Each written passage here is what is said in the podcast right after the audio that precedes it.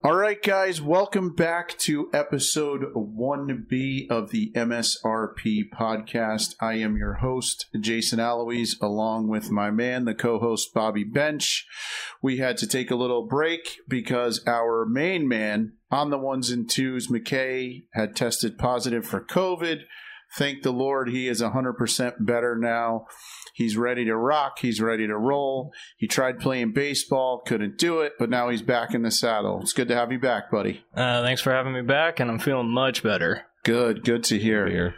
Um, you know, and that brings up a great point uh, today, Bobby and I. You know, to open the show, we wanted to go ahead and focus on the positive outcomes that have happened due to COVID. And I think there's a lot of positives that we can look at. And I'm going to start with one is that I really think people have an appreciation for doing the little things now. For instance, the great resignation of 2020, 2021, where people say, you know what, I'm just so tired of sitting behind a desk from nine to five. I'm going to do what I want to do and I'm going to go out and seek what I want to do. And I think you know, that's one of the main positives that I see happening with COVID. I think people also appreciate one another a lot more. I see it day in and day out, not on social media, obviously. You know, you see the worst of people. Um, but locally here in North Palm Beach from the Connecticut School of Broadcasting, I've seen a lot of good deeds being done just by, you know, there was the other day I was driving and there was a, an old lady crossing the street and this gentleman got out of the car and he literally helped this woman across the street. Now, I'm not saying that was because of COVID, but I'm saying I think people have a little bit more of appreciation for one another. Another thing I see, Bobby, is is a love for movies, and we're going to get into Top Gun Maverick because I saw it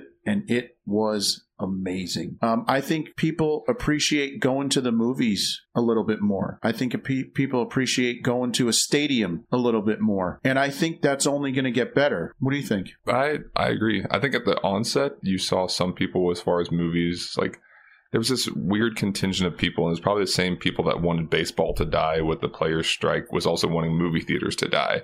If you don't like going to movie theaters, then don't go. But people like me, I love it, and I think people appreciate just being able to go out and be in a crowd and have an experience together. I think right. that's what comes to people, you know, wanting to get out, help people cross the street, just realizing, hey, there's kind of a fragility to life that has been brought back into perspective. So appreciate the time you have appreciate it with and around others. And let's all experience this together because we're all in this together. It wasn't that individualized. Here's what I'm doing. Here's what you're doing. It's like, hey, we all experience this. It's a little bit of a solidarity moment for us. Right. I love it. And you know, when it comes to movies, this is a good point. I, I love going to the movies. I love getting there early. I will not go see a movie. And my wife gets on me every single time if I miss the previews. I need to see the previews. I think that's a part of the movie. I think that's a part of the whole process. I want to see what's coming out. I want to see how good those previews are going to be. And there's been times where we go to the movies, miss the previews. I'm like, I'm out. I'm not going.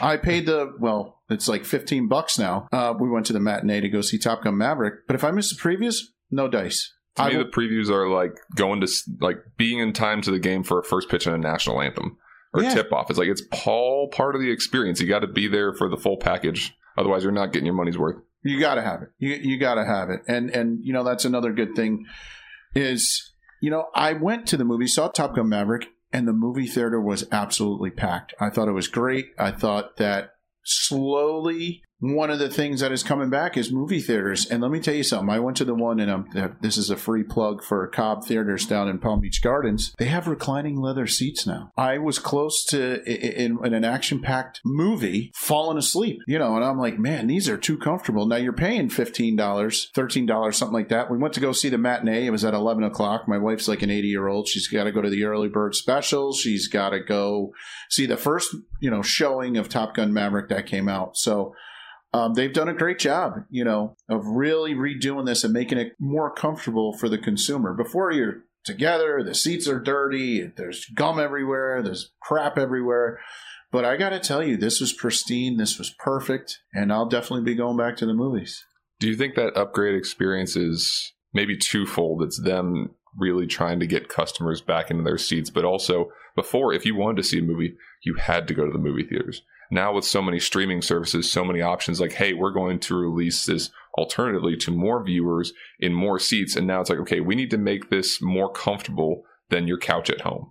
And uh, you still get the full experience of the big screen. There's certain movies that I would never wait to see on, at home because you need that full experience. Top Gun, you need the cinematics, Oh, you, you need need the audio engineering. But I'm sure that there, you know, the theater up in Jupiter as well is doing that, where it's the big lounge chairs, side table, waiter service, and It's they got crazy. they got to say, okay, people are going to enjoy their own popcorn and couch at home. We need to make this experience an upgrade from sitting at home. Right, and I think that's a really good point that you made too. What what HBO Max did in 2021 is they knew that people weren't ready to go back to the theater. So, one prime example which was a huge disappointment was The Many Saints of Newark, the prequel to The Sopranos. That was one movie that they it went straight to HBO Max. I think movie productions were smart where they said, "You know what? People aren't ready to go back. Let's just and very good for HBO Max. Let's just throw it straight to HBO Max.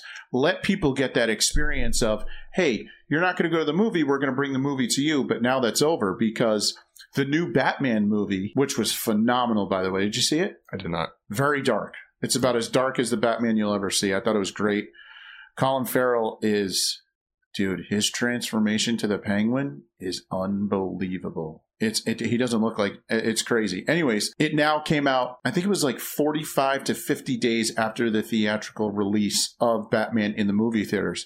So I think they were smart by pulling people in by taking it to HBO Max, then saying, "Hey, let's bring that movie theater experience back. We're not going to release it till about it's about 50 days old." So they know what they're doing. They're not stupid. The movie theaters, the movie productions. You know, I I, I really think it was it was good for everybody, and that's just one of the the positives of COVID that we're going to talk about today. So. Other than that, we have a lot to lot to go through today. We've had two managers fired. Um, within 60 games of the MLB season. McKay was saying before the broadcast he was surprised with Joe Maddon. I'm actually not. What do you think? I am not surprised, but for not for the performance reasons. I'm su- Right. not surprised based on a formula that I've seen across baseball where the manager becomes the fall guy. Because more and more the manager is making less of the decisions. He's the front man more than he's actually the manager and holding onto the team. The GM, the front office, they're in control. They got all the numbers, Oh, they got all the Mhm. advanced metrics. They they run the show. So to me it was like I think both of those guys are good managers. I don't agree with them taking those particular roles. Joe Maddon was not going to succeed based on the Los Angeles way the Los Angeles Angels are running their franchise. Joe Girardi was not going to succeed based on what the Phillies are putting together as a team.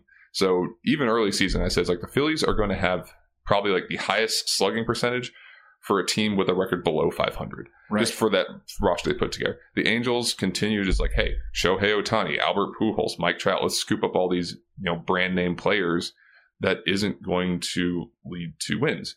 I'm not surprised, but it's I think it's the same sort of thing as what happened with the Lakers team, where it's like, hey, the manager, the coach, they're the fall guy now. It's an easy out. Say, hey, we're we're changing the face of that, and now we can get the fans back in the stands. Yeah, you know, it's it's a great point that you you, you made there, Bobby. But you know, I'm obviously, you know, I'm a huge Girardi guy. Took the Yankees to a World Series in 09. I think the game has passed him by in the personal sense, right? Yeah. He's not a babysitter, but he has to be.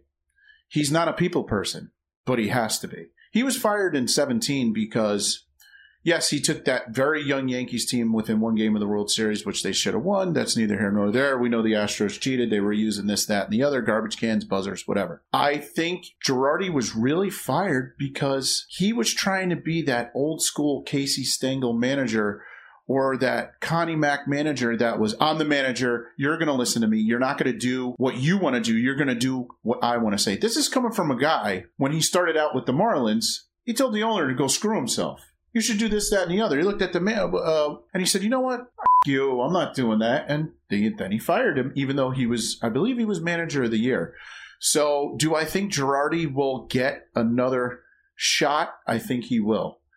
Um, he's a baseball lifer. We all know that. But I think the game has passed him by. Before I get to Maddon, there's one person who the game has not passed him by, who is adjusting to the new era of baseball. And that man is uh, Buck Showalter. Oh yeah, yeah. Everybody loves Buck. but he's never been to a World Series. You notice that? But I think he's he's still got that old school attitude, not only as a manager but also as far as loyalty. Yeah, he was with he was with the Orioles through and through, and they made some good attempts to put a team together that just didn't quite pan out in that division. It's a tough division to be in. right. But no, he's he's one of those just good, wholesome guys that is always going to be around uh, the game. Who's also the uh, the manager for the Pittsburgh Pirates? Shelton. Um, The old one, Shelton. Clint Hurdle. Clint Hurdle. Oh, you're talking about Hurdle. yeah, another guy. It's just like he is one of those guys. He he can, I think, take a little bit more of that babysitter aspect into it, where he's going to tell you what you need to know and be a very stern person when you need to hear it. Right. But he's also going to be there to be supportive, and maybe that's what you're saying. Girardi lacked. Oh, 100%. I think that's why, because in 17, you had the baby bombers. And I think you're seeing a difference now with Boone.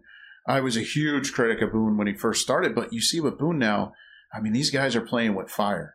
These guys are, they're, they're, the camaraderie is real. I mean, did you know that before a pitcher starts, you know, when he's warming up in the bullpen, all other four starters go out to the bullpen with him. They sit there with him. They watch him do his warm ups, and then they all walk out to the mound. Yeah, that's kind of like what the Cardinals used to do. I love it. I love it. I think it's great. Now, now as far as Girardi goes, will he get another shot like I alluded to? I think he will. I think he's a great manager. I think he knows the game. He's a catcher. He was a great catcher. But I think that if he doesn't, tw- you always want to improve. You know, I mean, that team was defensively the, probably the one of the worst in the league. Bullpen's a mess, but his specialty with the Yankees was the bullpen, right? I just think he didn't connect with their players. And if you heard Bryce Harper, he gave him a rim shot on, uh, you know, I think they interviewed Bryce after he hit the uh, game tying grand slam in the eighth. I forget what day it was. Um, and they asked him, he goes, Well, uh, I'm glad that we finally can trust the young guys. And I think that was a little shot at Girardi. And the manager who took over for Girardi is Robbie Thomson, Rob Thomson. Uh, he was a third base coach for the Yankees for a long time. I thought he, once they fired Girardi, this guy was gonna was gonna be the next Yankee manager, but obviously it was Boone. But now look what he's doing. He's got a shot. They haven't lost since he's been in there. They won seven in a row. Game under five hundred. How much do you think that's also in general? I I agree with you. Girardi's going to get a shot. I think he needs to pick his chance Yes. and be more selective. The same way you haven't seen a manager like John Farrell come back into the game because that opportunity hasn't arisen for him. It's No. not just whatever the next best coaching opportunity is, but also when Bryce Harper takes that little jab at his former manager. So much now the players have more power, more money, Yeah. more influence that they feel they don't have to listen to the manager. They can take those jabs, and the managers like the Maddons and Girardis and, like I said, the Farrells of the league, Showalters, they don't have as much influence because the players are making thirty million dollars a year. Why should they have to listen to anything that the manager's saying? Right, and but I think you need that Buck Showalter mentality of, listen, guys, I got your back. You know, I'm not an analytics guy, but I got your back. You have mine, I'll have yours, and we're gonna then look at what they're doing. It's the Mets and Cohen, Steve Cohen. This guy is worth God knows what. He hired Showalter on the precipice of of okay, I know you're not an analytics guy, but I want you to. Fi-. It was such a it was such a great hire because they changed the face of that franchise. So I think that was a great hire, and I think Showalter is adapting. Now, when it comes to Joe Madden, here's what I think happened, and I can I can revert back to a game in Texas, right? Oh yeah. Yep. It was Corey Seager was walked with the bases loaded, and you could just see the disdain on Mike Trout's face. He was so livid. And, uh, and we'll get to LaRussa because he did something similar that I've that- never seen before in that my was life. bad. He, you could see how mad Trout was. And then it played out again in New York when the Yankees swept the Angels. I've never seen Mike Trout be lazy. He was lazy, you know, routine single up the middle, and somebody took a double off him. I think it was Hicks. I don't know. I got to go back. I don't remember. And I was like, man, this guy is not hustling. And I think those guys in that clubhouse said, you know what, man? This guy is not the right guy. You know, and I think that plays. I think that looms large because a he got fired. B they just beat Boston last night to end their losing streak. Guys, it is hard. You know this more than anybody to lose 14 games in a row. I mean, that is hard. And I really believe that they didn't want to play for Maddon anymore. Maddon to me, and Bobby, I'll let you allude on it as well. Maddon to me is one of those guys that you meet and you say, man, this guy's too smart for his own good. Absolutely. And I've, I've met him in person, and you can tell there's always that calculus moving in the back of his head. So I'm not gonna say he's not the he wasn't the right guy for the Angels. No. And so I think you saw that for the players, like, hey, this is not working. What he the formula he is bringing to our team does not fit. He's clearly been successful before with the Rays and the Cubs, but he had that opportunity to say, hey, I have the pieces and the variables that I need to put this equation together. Whether or not he didn't have that in Los Angeles, he still stuck to that formula. Right. And it didn't work because, okay, first of all, we'll talk about the Rays because I don't think I've met a more smarter franchise as resources they have and what they get out of them. When the Tampa Bay Rays come calling, you run. You run and you run quick. They traded Blake Snell. They they gave Archer to me. I, I somebody should look into the Pittsburgh Pirates. They've traded away Austin Meadows and Glasnow. Now they're both hurt. Okay, they gave Clay Holmes to the Yankees. The guy has a .33 ERA uh, right now. He's the closer for the Yankees. I don't care when Aroldis Chapman comes back. I don't care if this is his last year of free agency. That's it with Chapman as the Yankee closer. But the Rays do something different, and I think it played out bad for the Yankees in 2020 when they tried to get cute and they tried to use Deivi Garcia as an opener, then brought in Happ. It does not work. You're not the Rays, dude. You're the Yankees. The Rays know who they are. Right. They know what they have to do. They bring in the managers that are going to do it.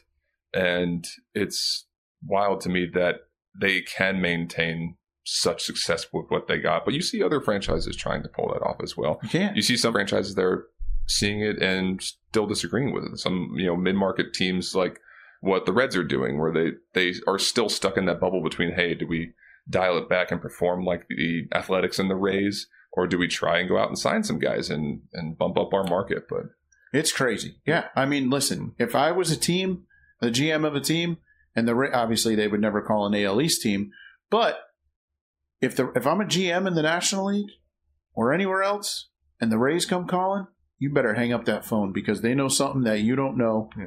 and they're going to get the better end of the deal. Nine time, nine point eight times out of ten, they're going to get you on a trade. It's You- it's remarkable. you got to be paranoid when the Rays GM comes up on caller ID No, because it works out. Whatever they've brought in, they're able to flip it. Because how close were the like you alluded to? How close were the Pittsburgh Pirates to having an amazing team? Like you mentioned, Glasnow Meadows. They had McCutchen. They had uh, the, you know so many good players. They tried to bring in Archer. I don't think that was quite a good fit. no. But the Pirates to me reminded me of the Marlins when they had Ozuna and Yelich and Stans. Like they were so close. And just as those young franchises, they feel like they got to dump all these good players, which is what the Rays did with Snell. Right. But the Rays seem to be able to pull the trigger just at the right time. Right. Right. No, and and I think that the Rays are always going to be there, no matter what. I to me, I think Cash is the best manager in baseball because he's unlike Maddon. He knows what he has, and I think it was also a little bit of bad luck for Maddon because okay, think about it this way: you had that Cubs team in '16. You had a lot of fun guys, right? You had Rizzo, Bryant, Baez, Contreras, Aroldis Chapman, who, my God, I, I just think in, in key moments he he's he's not very good. You're thinking the Rajai Davis home run? The Rajai Davis home run, right? This why uh, don't get me started with how he hung a breaking ball to to Altuve in Game Seven, where they go to the World Series when he has Jake Marisnick on deck. I think Yeah. Chapman's great.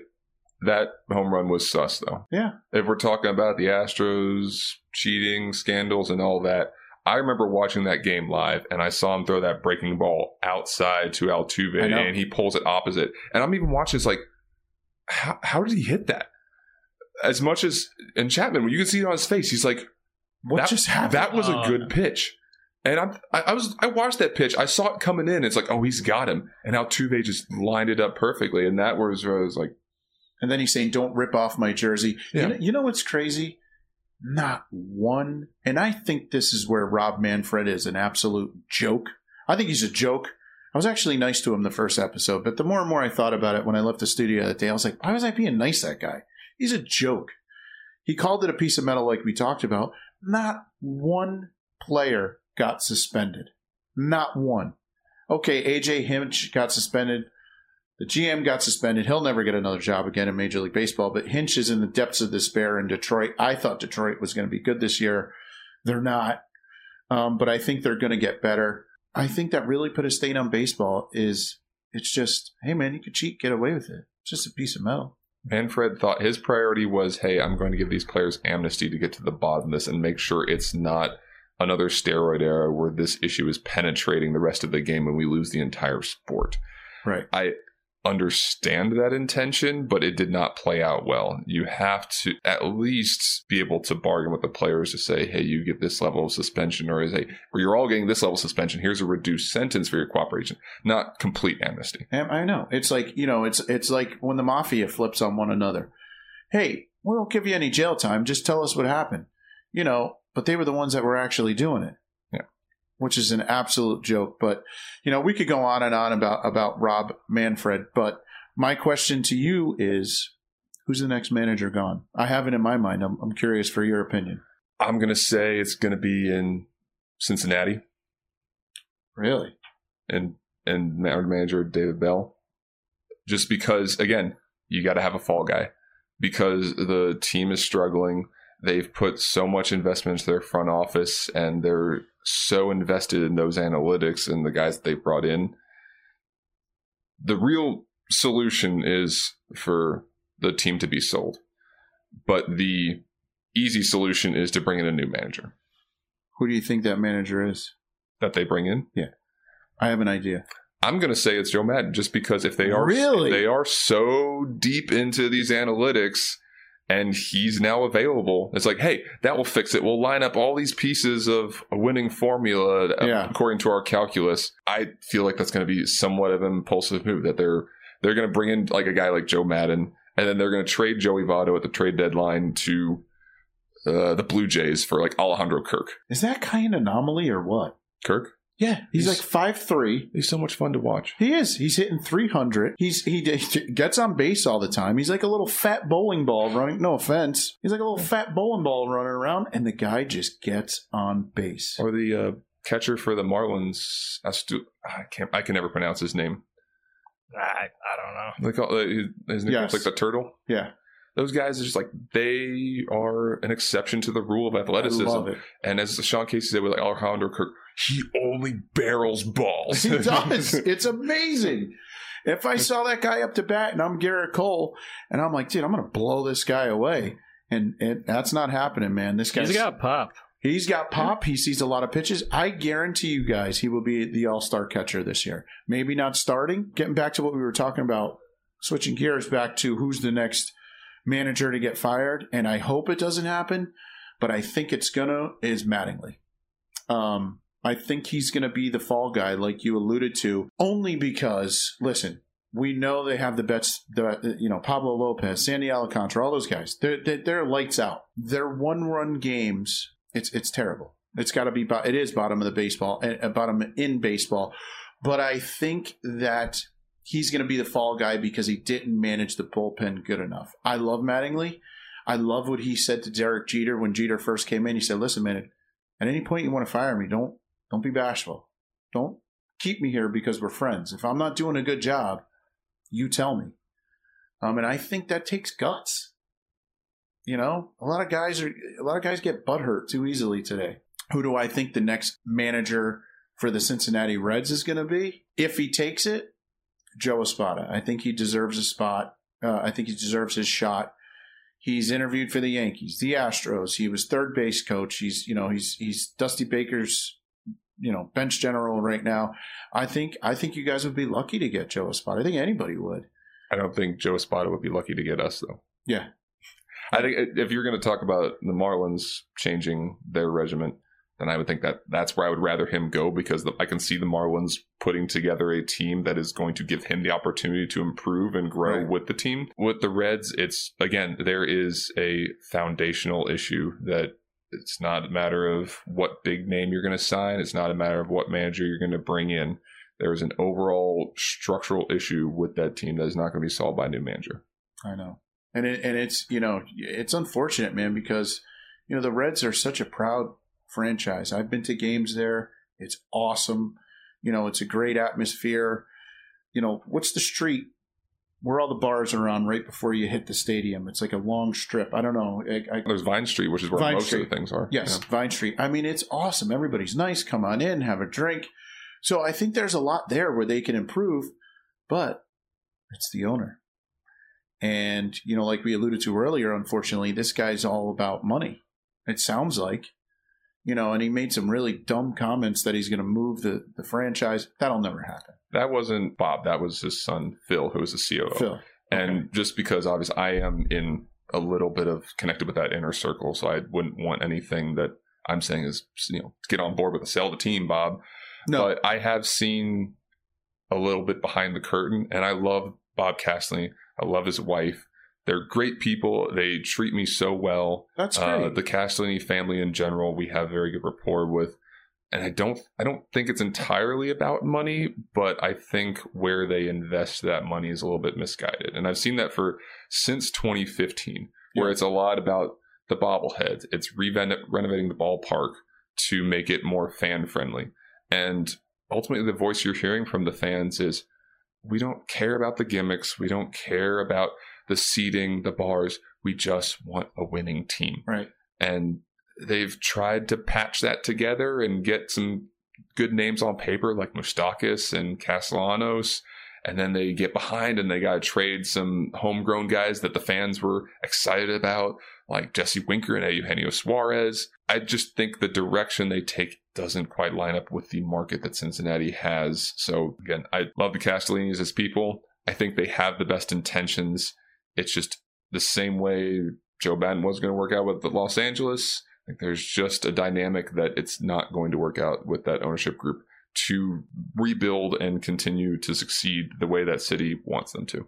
Well, listen, I, I you know I'm not a fan of the Cincinnati Reds, obviously, but I hope they get it together. You know, I hope they right the ship. Um, it's such a proud franchise that's you know won a lot of championships, the Big Red Machine. So, and I think they will. I think I think time will tell, and hopefully they get it together. But you know, switching gears now to football. You know, we talked about it in the first episode. The machine, the machine that prints money, is the NFL, and I have a huge problem. Now, listen, I always me and my friends. They're diehard Dolphin fans. I'm a diehard Jet fan. We always say this: bad teams stay bad for a reason, and it starts at the top, right? From the ownership down to the GM, down to the head coach. Now, for the Cleveland Browns, I love Kevin Stefanski. Not to mention, not for nothing, that's a good looking dude. Great beard, salt and pepper beard. You know, took the Browns to the playoffs. Should have beat Kansas City in Kansas City, but didn't. But then they go out and and listen, Baker is no the guy's not lighting the world on fire. I get it. But they go trade for Deshaun Watson before any ruling was made. Hand him 240 million guaranteed dollars, something astronomical crazy like that. They still got Baker on the payroll for I, I think it's his fifth year, so this is what eighteen million dollars, something along those lines. They give up three first round picks, and now another accuser comes out. And now it came out that the Texans they weren't assisting, but they had all these girls in the Texans facility sign NDAs, and there were sixty six women. Now another accuser came out. What on God's earth is Cleveland thinking of trading for this guy right when this is all about to come out? Is that not a Cleveland move though? It is. There's certain franchises you alluded to, bad teams stay bad. There's certain Oh, they things do. that what happened to the New York Mets is when uh, what was it two seasons ago? It's like Noah Syndergaard got foot and mouth disease. Their gift shop got caught on fire. There's just certain things like, You're of like, course, that happens to the Mets. Right. It's not surprising, but for when they were trying to off Deshaun Watson, I was thinking like the Browns will probably pick him up just because that's a very Brownie thing to do. really? You Mhm. called it. You I- thought you. I wasn't like trying to make that prediction. I'm just thinking if he's going to go anywhere, like there was a news about the Dolphins just because we were in search of a quarterback. Right. But I was just thinking like the Browns are very capable of making that mistake. Right. And and my buddy my buddy who's a diehard Browns fan, he just said it the Browns are gonna brown, man. you know? That's why Baker Mayfield fits in there so well. He's not necessarily going to take him the next level, but he's got that energy that the Browns fans will just eat up. I don't hmm. understand how. And when this trade happened, I said to myself, the Browns must know something that we don't know. Nope. And it comes to find out the Browns knew squat. The Browns were less paying attention than we were. Right. And, you know, their owner, Jimmy Haslam, this is a guy who's been under a lot of scrutiny. He used to own part of the Steelers. Then he bought the team. He owned Flying J. Then the Flying J had a scandal with, uh, I don't know, rebates or something. So the apple doesn't fall far from the tree.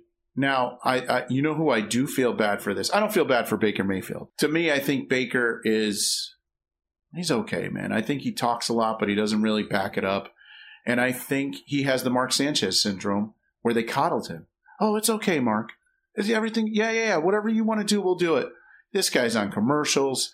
This guy's, you know, he's out there in the spotlight. Um, I feel bad for the for the Cleveland fans because can you imagine trading for a Pro Bowl quarterback? We know how good Deshaun Watson is.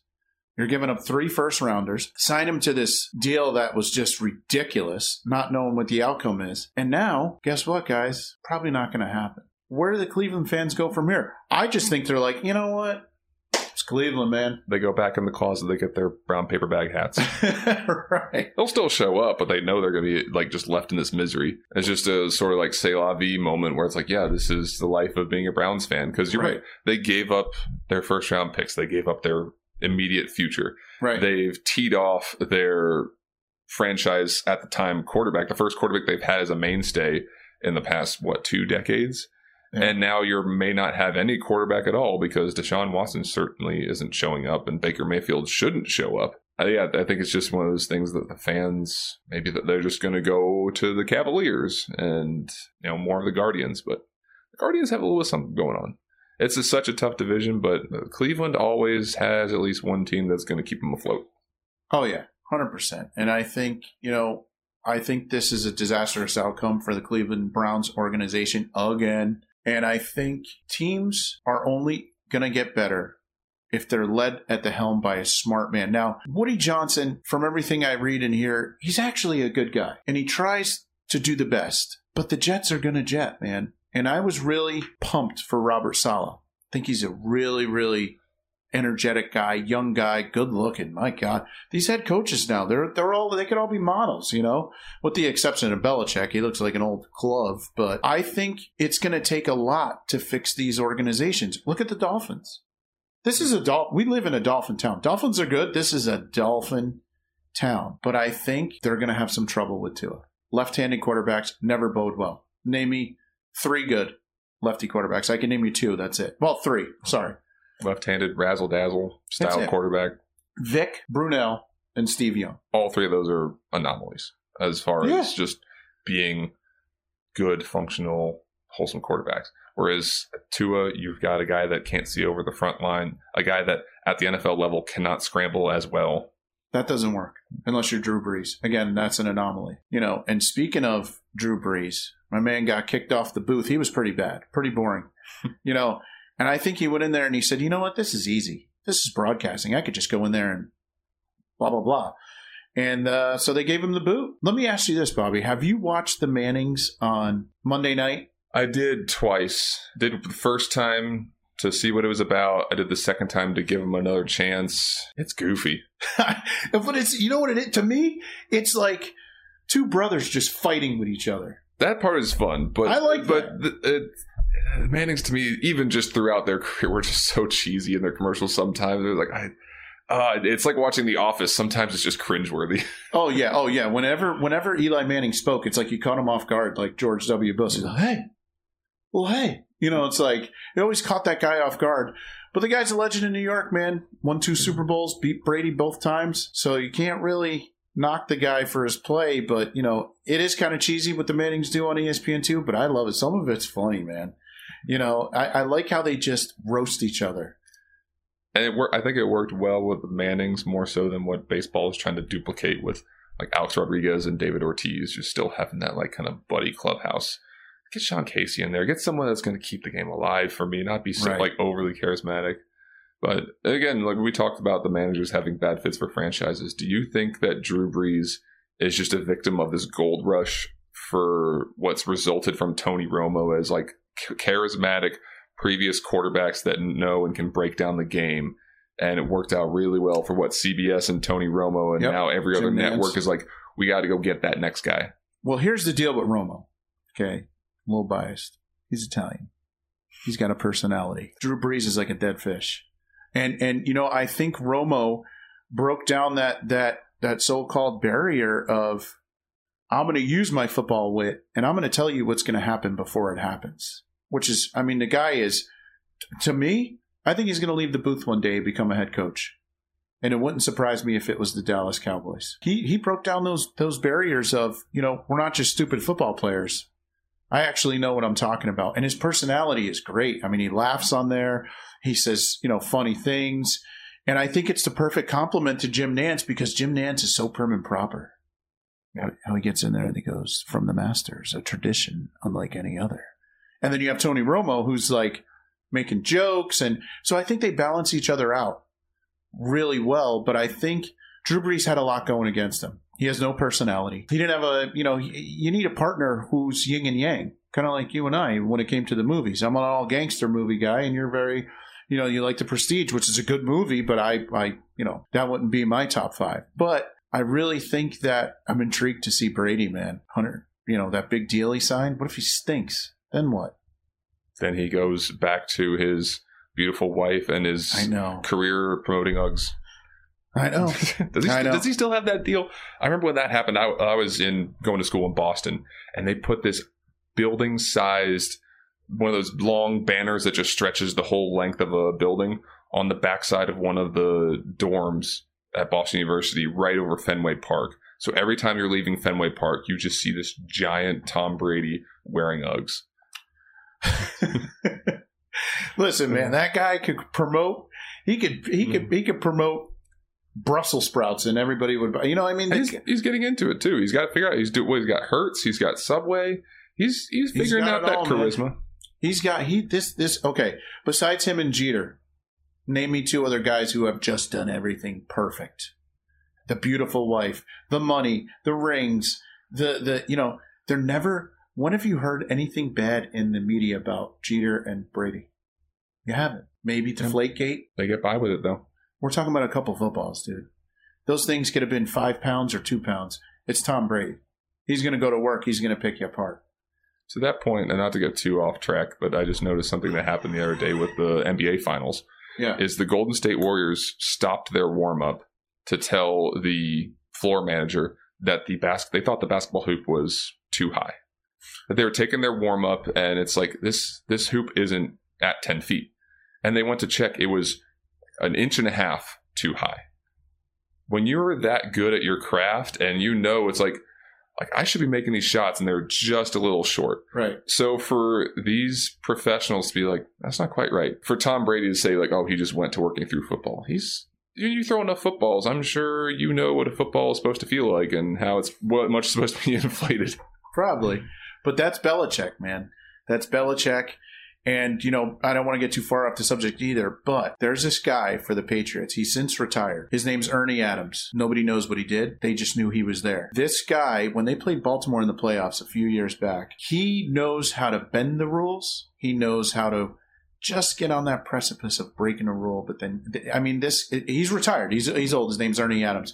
And I really believe that that was his ace in the hole to Belichick. I mean, this guy, we'll, we'll, we'll, bring him up down the road, but this guy is like a mythic figure in Foxborough.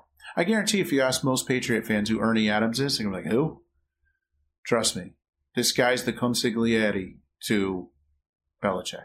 He's the, he's the man behind the curtain. He is, and it's crazy. He just looks like a nerd. He's got a mustache. Uh, he's got glasses as thick as this microphone. But anyways, you know, getting back to what we were talking about, you know, I think all this is positive, man. Since since COVID, I mean, look, you know, 2020, we couldn't talk about any of this stuff. 2020, we were walking about how are we going to survive? What if I get COVID? What if he gets COVID? What if she gets COVID? What if my grandma gets COVID? You know, and I think it's important now that there's treatment for it. Um, I think it's important now that you know we're finally getting back to normal. You know, and I think it's going to get even better. So that's where that's my stand on it.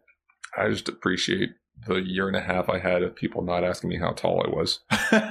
Because social distancing is like oh, stay away from me. Don't don't talk to me. Well, tell everybody how was- tall are you? I'm six eight and I don't play basketball and the weather up here is absolutely the same as yours.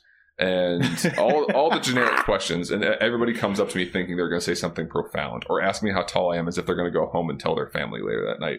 They're not. Leave tall people alone yeah, it's, it's fine if it's like I'm in the supermarket and you can't reach the top shelf and you need help. After that, go about your day. Wow.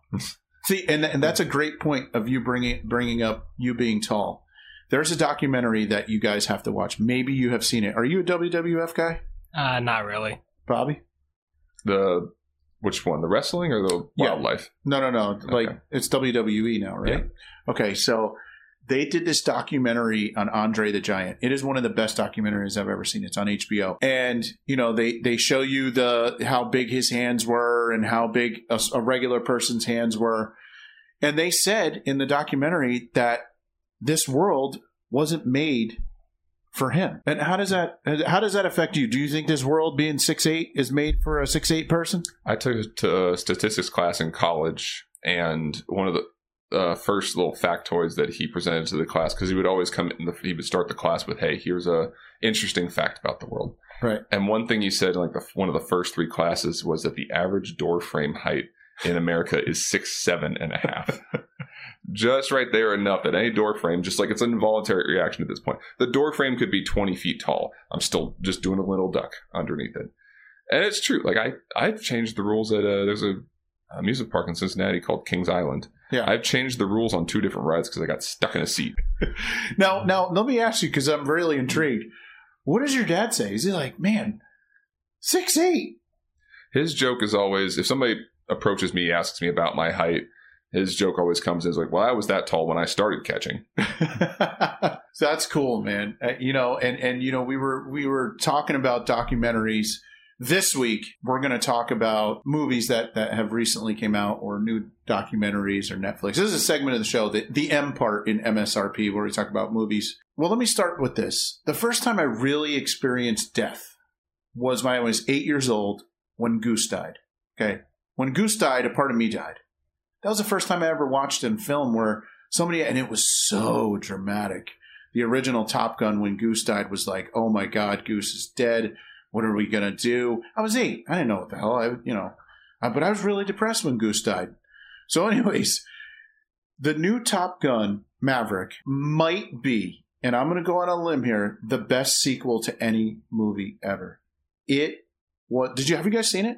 No, I haven't had a chance to see it Okay, and then we'll get into your movie or show. Dude, this was amazing. Absolutely amazing. The special effects, Jerry Bruckheimer said, Hey, you're going to see some stuff you've never seen before. And let me tell you something, we did. Miles Teller plays um, Goose's son. He looked like Goose. He act, Anthony Edwards was the actor. He looked like Anthony Edwards. And it was they they recreated scenes where you know he's playing at the piano like he did in Top Gun. He's singing "Great Balls of Fire." I mean, all around just a great movie. And Tom Cruise, man, that guy's gonna. I don't even know how old he is. He's got to be close to sixty, if he's not sixty. The he's guy- gonna die doing what he loves though dude, the guy doesn't age. No. So I, I highly suggest everybody goes out. You got to go to the movies. Don't watch this one on TV. Uh, see Top Gun Maverick. John Hamm was great. He was the admiral who really hated Maverick. I thought he did a phenomenal job. Jennifer Connelly, she's the love interest. She still got it, man. No work done to her. Nothing, just aging naturally, as my wife puts it. And guys, go see it. I don't want to tell you, I'm not going to give you any more spoilers this week, but it was phenomenal. it was phenomenal even just to watch them behind the scenes to see how they prepared because even watch the trailer like you can't green screen some of the stuff they were doing and i realized that these actors went through grueling flight training whereas they're not flying the planes Right. i understand but they're in the back seat controlling their own cameras like they are directing their scenes in these fighter jets and the what they had to go through that level of commitment uh, You know, not only to representing a historic character like Goose, but also to be able to put your body through that to be able to accomplish that feat of what this movie required. I'm I'm genuinely excited. Like you said, I want to go to the movie theater where I'm going to hear all the sound effects, see the full size jet out in front of me. Previews Yeah. were good too. A lot of good movies coming out. So, and then the last thing is, it works out well for this movie because guess what? We're in a conflict with Russia again. The original Top Gun conflicts with Russia. So the Russia is the enemy again in this movie. And I was reading that the Air Force expects to see a really big increase in people who want to commit to be becoming in the Air Force. So, you know, that movie not only had a positive impact on if you're a Top Gun fan, you're going to love it. But I also, you know, in the Air Force, a lot of people are weary of the military these days uh, of joining. That's for another day, another story. But man, if this doesn't bring an increase, I don't know what's to because it was awesome. How about you? I mean, it got me hooked as a kid. I remember watching Top Gun and thinking like, oh, I could be a fighter pilot. No, I was too tall. I was 14 years old. I went to the Air Force Museum. I sat in a cockpit, no leg room. It's like, I'm still growing. This isn't going to work out for me. they're like, nah, no, sorry, sir, you're six eight, you can't Yeah. do it. I think it's going to be. I think they're going to come out with a third one. I hope they do. I don't know how you're going to top that one, but we'll see. How about you? What's your uh, movie slash show slash documentary for the week? I've been traveling so much that I haven't had a chance to go sit in a theater, but being on the planes and getting the in-flight experience, one movie I did have a chance to get around to, which is you know kind of a reboot or sequel that it's like, you know, we tried this, it didn't work. Why should I go out and see this next rendition? Ghostbusters Afterlife. Oh God, was it good? Fantastic. Really? Yes. It is the sequel that I think the fans didn't ask for, but they deserve. Nothing against getting into uh, you know, guy versus girl reboots, renditions No. of classics. I think it's just it was agreeable that it overall, no matter who was the gender of the lead cast, wasn't a great movie. Um, what they did with the reboot recently, but Ghostbusters Afterlife is not only taking that darker approach, like what Batman uh, did recently, but it really gets into a more of like a kind of almost a horror story with some comic relief, which is what a modern day Ghostbuster should be, but still pays tribute to the original cast who is also in it. And not to give too many spoilers, but also uh, the one actor who played Egon, who had passed away about 10 years ago, I think it was Yes. it's a, it's a nice tribute to him as well, where he's still included in the film, and it's still a great transition from the classics into a modern sequel that is just it's very wholesome and it's good for the next generation of fans for that franchise. Wow. Gonna have to check it out. So, Ghostbusters Afterlife, Top Gun Maverick. Those are our, our suggestions for the week.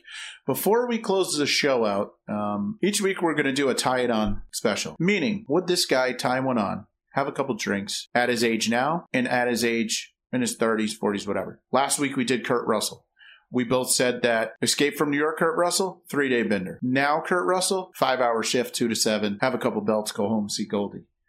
Our nominee of Would He Tie It On this week, he may sit on the throne of tying it on, is John Daly. We were in pre-show. Bobby, tell me, tell me what you told me, what he did a couple weeks ago. Yeah, it was the golf event he played a couple weeks ago. There was a tweet that came out about what John Daly ingested over the course of 18 holes, and it was 21 Diet Cokes, three king size pack of M and M's, two pack of cigarettes, and zero ounces of water. And I would have a heart attack. I can't imagine that kind of day. I, I'm at a point now. It's like I can't imagine having two Diet Cokes in a given week. That's unbelievable. And you know, he's a legend. He is a social media like legend, and I don't even think he he knows it or he wants to be. Twenty two Diet Cokes, you said? I, some, I know it's in the 20s. It was more Diet Cokes than round of holes. Okay. My buddies went to the Masters. He was just up in Augusta. He was just sitting there at a Hooters, you know, ripping cigs, getting wasted. And we're going to play a clip for you guys later on where where he uh, he talks about getting hammered on the golf course and you know drinking on the tour. What do you think his liver says to him or his kidneys? Like, dude, come on, man. Like, you got to chill out. We're going on 22 Diet Cokes, three packs of cigs, three packs of large. You, the king size peanuts or regular? I was told king size. King size. Dude, that's a lot. Okay, so would he tie it on? We all know the answer. Oh, for sure. I mean, are we talking a there, bender? back then, anywhere. Doesn't matter. I think he should. I don't know how much of it is just so much of a natural personality that he's comfortable with and he's brandable because that is who he is, or do you think he kind of becomes his own meme where he steers into the skid and his, even his son is just like, yeah, this is what our family does. Oh, I think he. I think I. There's. It's all authentic. Yeah. I think it's as real as real can get, man. You know, and hopefully we'll have him on the show one day, and he could tell us some of those stories.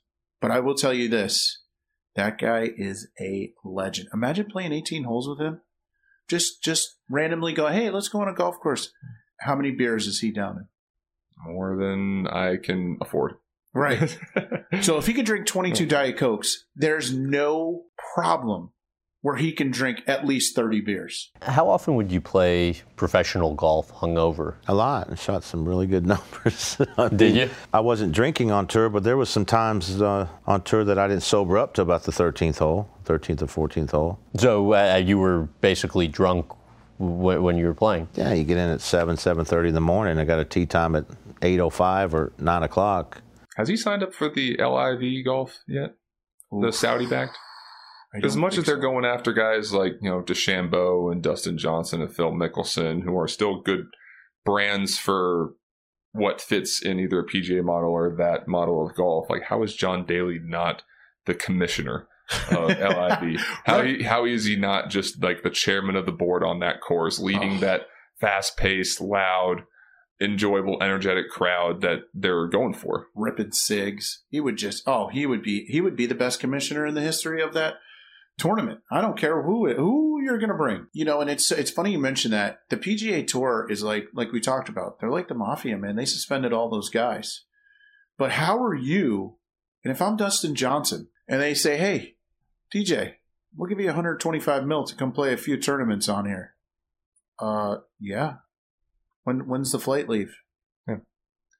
Are you are you really going to where you got your master's jacket, you got a few majors under your belt, and now you've got a hundred some million dollars in the Yeah. bank? You're married to a smoke show. Yeah. So what was uh this it reminded me of a moment where I used to work at a place called the Green Diamond Gallery, which was an old privately owned baseball collection turned into a museum. And we'd have monthly speaking engagements where we bring in Hall of Famers or other dignitaries and personalities from throughout the sport. And one time we had Jose Canseco. Oh boy. and there was you could tell there was tension on the crowd of like what how's this going to go what are we going to talk about Yeah. Uh, we already had a corner of the museum called the wall of shame which featured Canseco's jersey and it's right behind him on the stage so everybody had so much tension of what's going to happen what kind of questions can we ask him he goes up on stage the first thing he says like all right let's get to it I took steroids. I made hundreds of millions of dollars. I was banging Madonna. I don't care. At a certain point, it was like, hey, I have all these other great luxuries in my life. Am I really concerned about the pedigree Right. of this other organization? So for guys that are going to the LIV tours, you know, maybe it's the guys that don't think they're going to get that number one ranking again. Maybe it's the guys that don't think they can make the cut consistently to deal with the scrutiny of the PGA Tour. well, But if, it, to that same effect, it's like, hey, I got a beautiful wife. I got a hundred million dollar contract offer. I already got my green jacket. Let's go have fun. Why not? Why the hell not? I would I'd be the first. Yeah, when's the flight leave? Let's roll. You know, so we'll see down the road what really happens. You know, I'm really curious to see. how it affects their ratings and how it affects you know if those guys want to come back. So Do you think there's going to be a, one of those kind of generational gaps where you have the older, more groomed, more etiquette specific generation of golfers to say, hey, you got to be quiet on the course. You got to wear your collared shirt tucked in. And you got this new young generation of golfers that want to go out. We see it here at the Honda Classic between the Bear Trap. where Oh, yeah. No one's watching golf. No one cares about the etiquette of the sport. They're just they want to party. Oh. You see it on what is it the 16th hole at the Waste Management? yes, There's this next generation that they just want to have fun. Even the there's still a divide. There's still gonna be some young guys that want to go into it. I was watching the college golf championship, and there was the guy that had the black slacks tucked in, white polo shirt, school hat, very cleaned, very well groomed. He was playing against this kid from Pepperdine who's got what looks like tennis shoes, high socks, untucked shirt, buck, bucket hat. love it, love Yeah. it. That's just the contrast to golfers. There's the people that want the modern golf, the accessibility, the energy, the socialization of it. I'm sure there's people that say, hey, this is still a, a gentleman's sport that we want to be able to go and have some respectability around it. Well, here's where I think the difference is. I think the USFL and the NFL, we all knew the USFL was going to fold. There's a huge difference. Is it 54 or is it LIV? Somebody said it was 54. Like it's uh, the, the number 54 of the LIV tournament or whatever. I think it's, yeah, I don't think it's Roman numerals. I think it's supposed to be LIV. LIV. Okay. So here's the difference. It's backed by the Saudis, man. They don't run out of money. You could try to bankrupt them. Good luck. They'll bankrupt you. This isn't a business model, it's a well funded gimmick. Exactly. So I think the PGA is trembling in their shorts, man. I really do. I think they're like, okay. I heard they offered Tiger a billion dollars to come. He said no. You don't think so? You, do you think he ever would? Do No. you think there's a point in his career where he's not old enough for the Legends Tour? He's not physically fit enough for the PGA Tour. No. He's old school. I think I I already thought though that him getting that Monster sponsorship, like he's carrying around a Monster Energy golf bag. I thought that was already off brand for him. I think he's towards the end of his rope, um, obviously, with age and his deterioration. But I would really like someday to spend some time on Tiger because is is there a more polarizing athlete in our generation than this guy? Tom Brady's up there, Tom Brady's up there, but Tom Brady, Gisele never came out with a golf club. has not quite had the big personal scandal. He's had plenty of on-field scandals, Right. but not quite the personal. I'm saying, scandal. yeah, personal life. So that's for another day, another story. We're going to get into that. Uh, guys, we have a special guest for you next week. We're not going to tell you who it is. Like I said, we wanted to do this first show, just us talking, so you guys get to know a little bit about the show. And thank you guys. I thought this was an awesome show today. Like we said, it's only going to get better. Yeah, I think it's a lot more polished than the first time. First time was just fumbling around, figuring ourselves out, and full speed ahead. Yep, full speed ahead. And I think the title of the first show we're going to say, "What the hell are we doing?" So when you guys go on to subscribe on Apple Podcasts, you'll see the MSRP uh, episode one. What the hell are we doing? Go ahead and throw us a subscribe. We're going to have a lot of good guests for you guys, and we can't wait to do this next week. We'll see you guys then.